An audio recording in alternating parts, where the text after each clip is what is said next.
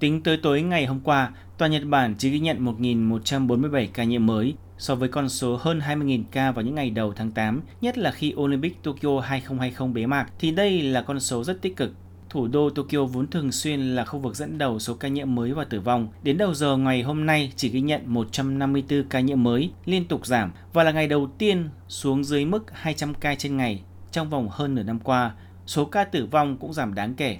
Kể từ đầu dịch đến nay, toàn Nhật Bản có một triệu sáu trăm chín mươi sáu nghìn sáu trăm hai mươi hai ca nhiễm, mười bảy nghìn năm trăm hai mươi bảy ca tử vong. Trong bối cảnh đó, Nhật Bản vẫn tích cực thúc đẩy tiêm chủng.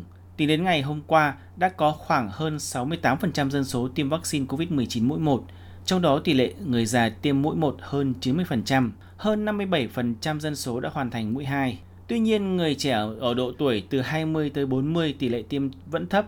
Do đó, chính phủ áp dụng nhiều biện pháp nhằm tăng cao tỷ lệ tiêm như phát phiếu tiêm kèm miễn phí cà phê, tiêm không cần đặt trước, mở rộng cơ sở tiêm chủng quy mô lớn tại Tokyo và Osaka, ưu tiên cho đối tượng thanh niên.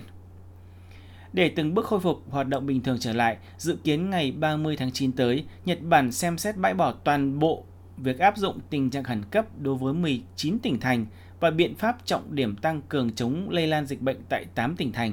Theo Bộ trưởng Tái thiết Kinh tế Nishimura, việc này được quyết định dựa trên tình hình số ca nhiễm mới, ca tử vong giảm mạnh, số giường bệnh sử dụng xuống dưới năm mươi phần trăm. Tình hình nói chung được cải thiện đáng kể.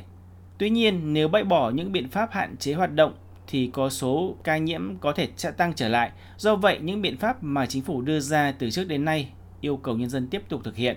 Theo đó, việc giãn cách nếu được bãi bỏ, các cửa hàng ăn uống sẽ được mở cửa đến chín giờ tối thay vì tám giờ tối như hiện nay.